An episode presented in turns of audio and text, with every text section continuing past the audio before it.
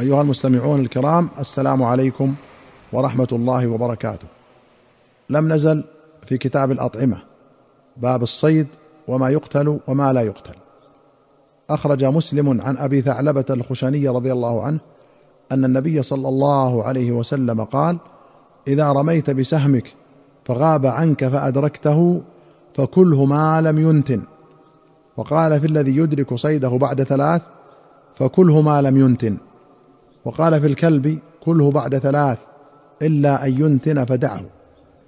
وأخرج الشيخان رحمهما الله عن أبي ثعلبة الخشني رضي الله عنه قال أتيت رسول الله صلى الله عليه وسلم فقلت يا رسول الله أنا بأرض قوم أهل كتاب نأكل في آنيتهم وأرض صيد أصيد بقوسي وأصيد بكلب المعلم والذي ليس معلما فأخبرني ما الذي يحل لنا من ذلك. فقال صلى الله عليه وسلم أما ما ذكرت من آنية أهل الكتاب فإن وجدتم غيرها فلا تأكلوا فيها وإن لم تجدوا فاغسلوها ثم كلوا فيها. وأما ما ذكرت أنك بأرض صيد فما صدت بقوسك فذكرت اسم الله عليه فكل وما صدت بكلبك المعلم فذكرت اسم الله عليه فكل وما صدت بكلبك غير المعلم فأدركت ذكاته فكل. الذكاة الذبح. قال ابن حجر واستثنى أحمد وإسحاق الكلب الأسود وقال لا يحل الصيد به لأنه شيطان ونقل عن الحسن وإبراهيم وقتادة نحو ذلك.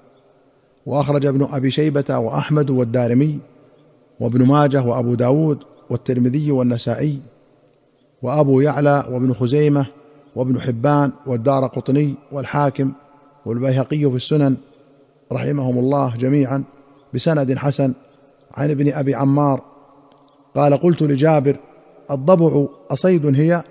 قال نعم. قلت آكلها؟ قال نعم. قلت أسمعت هذا من رسول الله صلى الله عليه وسلم؟ قال نعم. وفي رواية قال جابر سألت رسول الله صلى الله عليه وسلم عن الضبع فقال هو صيد وجعل فيه كبشا إذا صاده المحرم. وأخرج البخاري ومسلم رحمهما الله عن ابن عمر رضي الله عنهما أن النبي صلى الله عليه وسلم كان معه ناس من أصحابه فيهم سعد وأتوا بلحم ضب فنادت امرأة من نساء النبي صلى الله عليه وسلم إنه لحم ضب فقال رسول الله صلى الله عليه وسلم كلوا فإنه حلال ولكنه ليس من طعامي. وللبخاري أن النبي صلى الله عليه وسلم قال الضب لست آكله ولا أحرمه. وأخرج البخاري ومسلم عن ابن عباس رضي الله عنهما أن خالد بن الوليد رضي الله عنه أخبره أنه دخل مع رسول الله صلى الله عليه وسلم على ميمونة زوج النبي صلى الله عليه وسلم وهي خالته وخالة ابن عباس فوجد عندها ضبا محنوذا قدمت به أختها حفيدة بنت الحارث من نجد فقدمت الضب لرسول الله صلى الله عليه وسلم وكان قل ما يقدم بين يديه الطعام حتى يحدث عنه ويسمى له. فأهوى رسول الله صلى الله عليه وسلم بيده إلى الضب. فقالت امرأة من النسوة الحضور أخبرنا رسول الله صلى الله عليه وسلم بما قدمتن له. قلنا هو الضب يا رسول الله. فرفع رسول الله صلى الله عليه وسلم يده. فقال خالد بن الوليد أحرام الضب يا رسول الله؟ قال لا ولكنه لم يكن بأرض قومي فآجدني أعافه. قال خالد فاجتررته فأكلته ورسول الله صلى الله عليه وسلم ينظر فلم ينهني. وفي رواية قال أهدت خالتي أم حفيد إلى رسول الله صلى الله عليه وسلم سمنا وأقطا وأضبا فأكل من السمن والأقط وترك الضبه قد ذرا وأكل على مائدة رسول الله صلى الله عليه وسلم. ولو كان حراما ما أكل على مائدة رسول الله صلى الله عليه وسلم. سبق طرف من الحديث في كتاب ذكر رسول الله صلى الله عليه وسلم وقوله محنوذ المحنوذ المشوي ويقال حنيذ. قال الله تعالى فما لبث أن جاء بعجل حنيذ. وأخرج مسلم رحمه الله عن أبي سعيد الخدري رضي الله عنه أن اعرابيا أتى رسول الله صلى الله عليه وسلم فقال إني في غائط مضبة وإنه عامة طعام أهلي فلم يجبه. فقلنا عاوده فعاوده فلم يجبه ثلاثا. ثم ناداه رسول الله صلى الله عليه وسلم في الثالثة فقال يا أعرابي إن الله لعن أو غضب على سبط من بني إسرائيل فمسخهم دواب يدبون في الأرض فلا أدري لعل هذا منها فلست آكلها ولا أنهى عنها.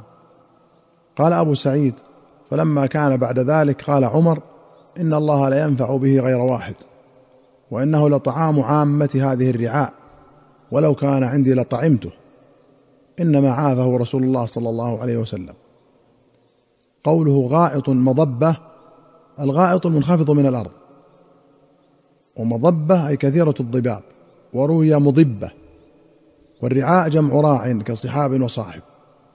وأخرج أحمد والدارمي وابن ماجة وأبو داود وابن حبان والبيهقي في السنن بسند صحيح عن ابن عباس رضي الله عنهما أن رسول الله صلى الله عليه وسلم نهى عن قتل أربع من الدواب النملة والنحلة والهدهد والصرد.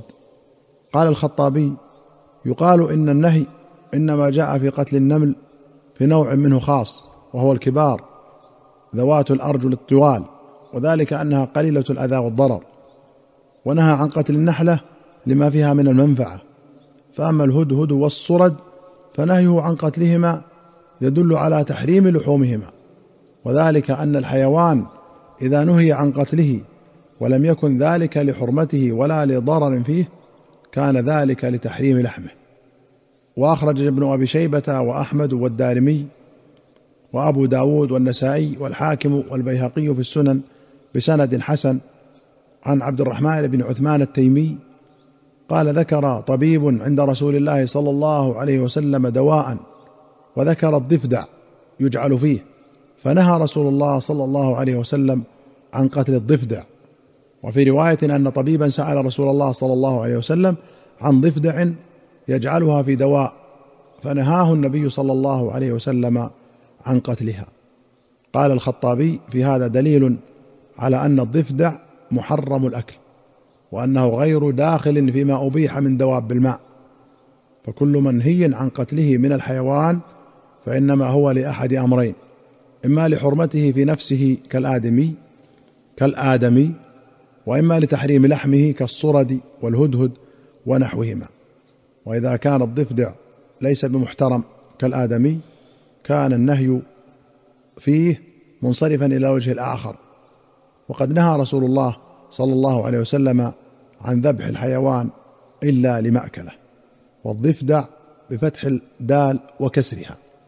وأخرج البخاري ومسلم عن ابن عمر رضي الله عنهما أن رسول الله صلى الله عليه وسلم أمر بقتل الكلاب فأرسل في أقطار المدينة أن تقتل.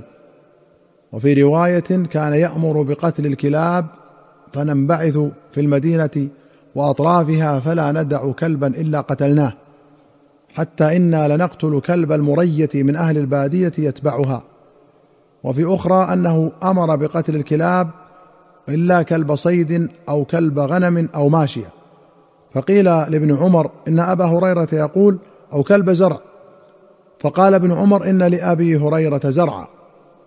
المرية تصغير المرأة والأصل مريئة. والعرب تقول امرأة بألف وهمزة وتقول مرة بلا ألف ولا همزة. أيها المستمعون الكرام إلى هنا نأتي إلى نهاية هذه الحلقة. حتى نلقاكم في حلقة قادمة إن شاء الله. نستودعكم الله. والسلام عليكم ورحمة الله وبركاته.